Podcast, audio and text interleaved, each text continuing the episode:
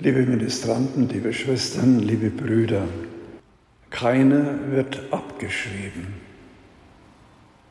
Ein erstes dazu. Im deutschen Wirtschaftssystem spielt die Abschreibung eine große Rolle. Häuser, Wohnungen, Autos, Geräte verlieren im Laufe der Zeit an Wert. Bezüglich der Steuern können solche Gegenstände Jahr für Jahr schließlich ganz abgeschrieben werden. Mit Menschen kann man so nicht verfahren. Wer abgeschrieben ist, der ist tot, er hat keine Bedeutung mehr. Den können wir abschreiben, hören wir zuweilen die Leute sagen, von ihm ist nichts mehr zu erwarten, ihn könnt ihr vergessen.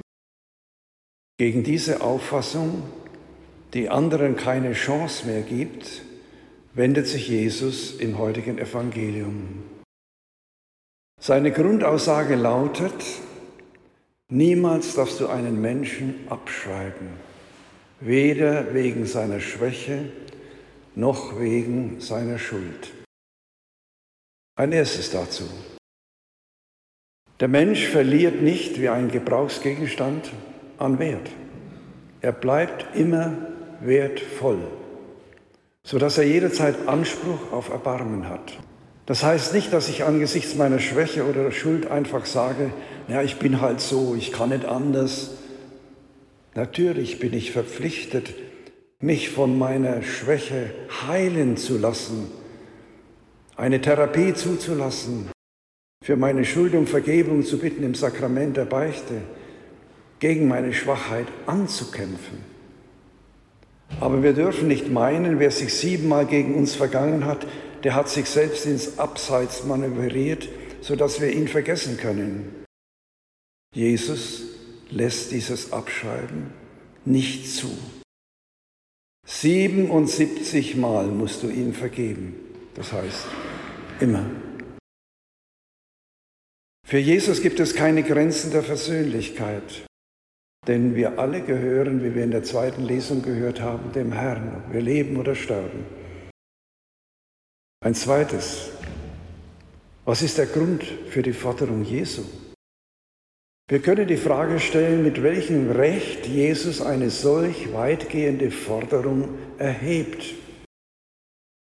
Er sieht sich selbst in dem König und seinem Diener, der ihm ungeheuer viel Geld schuldig war und dem er alle Schuld erlassen hat.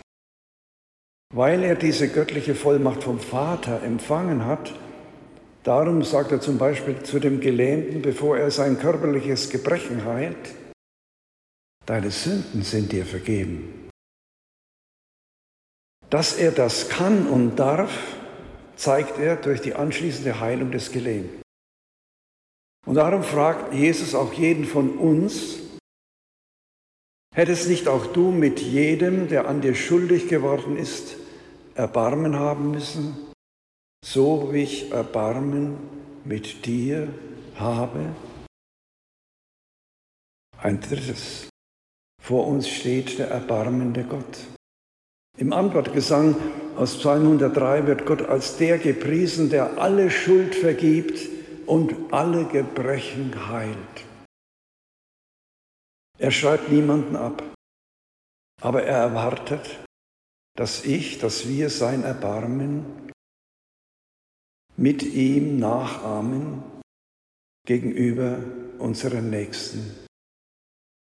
In der ersten Lesung aus dem Buch Jesus Sirach heißt es, Vergib deinem Nächsten das Unrecht, dann werden dir, wenn du betest, auch deine Sünden vergeben.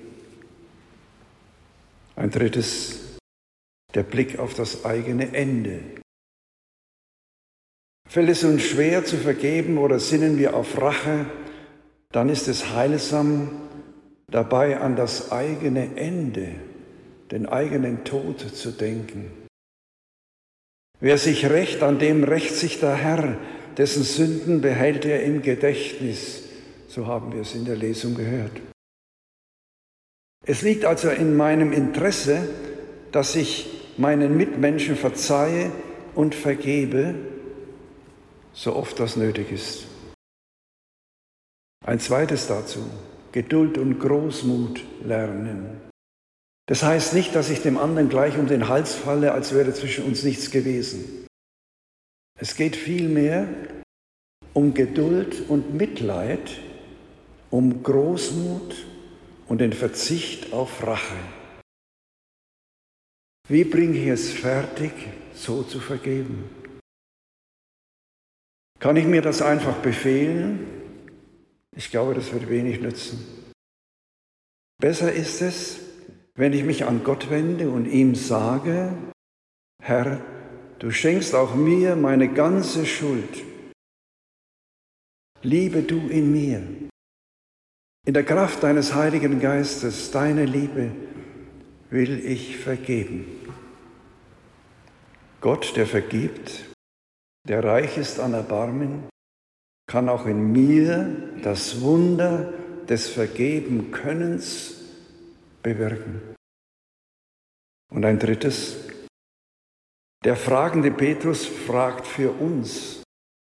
Interessant ist, dass der heilige Petrus im Evangelium die Frage stellt, wie oft er seinem Bruder vergeben müsse, ihm, der selbst mehrfach an Jesus schuldig geworden ist, hat Jesus immer verziehen. Jesus hatte ihn keinen Augenblick abgeschrieben. Ja, er hat ihn sogar zum Felsen für seine Kirche gemacht. Und so wurde er durch die Barmherzigkeit Gottes eine Brücke zwischen Menschen und Generationen. Im Petrusamt, das sich im Bischof von Rom im Papst fortsetzt, schlägt Gott die Brücke von Christi Geburt bis zu uns heute. Jeder Christ soll durch seine Bereitschaft zum Vergeben Brücke zum anderen werden. Und damit bin ich beim vierten Punkt der Predigt, der Brückendienst des Christen. In einer Erzählung wird der Brückendienst eines Christen so beschrieben. An einem schönen Morgen, als die Zeit wieder einmal zu den Menschen unterwegs war, um sich ihnen zu schenken, traf sie auf eine alte Brücke. Sie blieb stehen, schaute sie an und fragte freundlich, na meine Liebe, was arbeitest du denn so den ganzen Tag? Ich habe nur eine einzige Aufgabe, erwiderte die Brücke, nämlich den Menschen zu helfen, dass sie auf dem Weg durch den reißenden Strom der Zeit zueinander und ans andere Ufer kommen. Erfüllt dich diese Arbeit? erkundigte sich die Zeit. Die Brücke gab zur Antwort, für mich ist das die herrlichste Aufgabe der Welt, weil ich einmal den Menschen dienen darf, indem ich Trennendes verbinde und ihnen den Weg zum Ziel erleichtere. Zum Zweiten, dass ich der Zeit diene, indem ich dazu beitrage, dass Menschen dich annehmen, um sich über Gräben hinweg zu begegnen. Indem ich beides tue, verbinde ich Himmel und Erde und diene so Gott. Die Kirche ruft die Verantwortlichen der Weltfamilie zum Teilen auf. Papst Franziskus hat den Rat der Vorsitzenden der Vereinten Nationen schon vor neun Jahren Folgendes als Führungsaufgabe in das Stammbuch geschrieben. Der oft schweigende Blick jenes Teil der Menschheitsfamilie, der abgeschrieben und hinter uns gelassen wird, sollte das Gewissen derer wachrütteln, die in Politik und Wirtschaft Verantwortung tragen und sie dazu bringen, großzügige und mutige Entscheidungen zu treffen, die zu unmittelbaren Resultaten führen, wie es bei der Entscheidung des Zöllners Zachäus im Evangelium der Fall ist.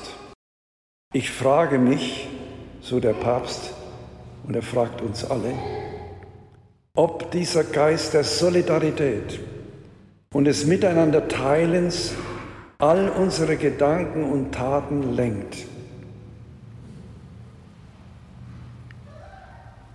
All unsere Taten lenkt.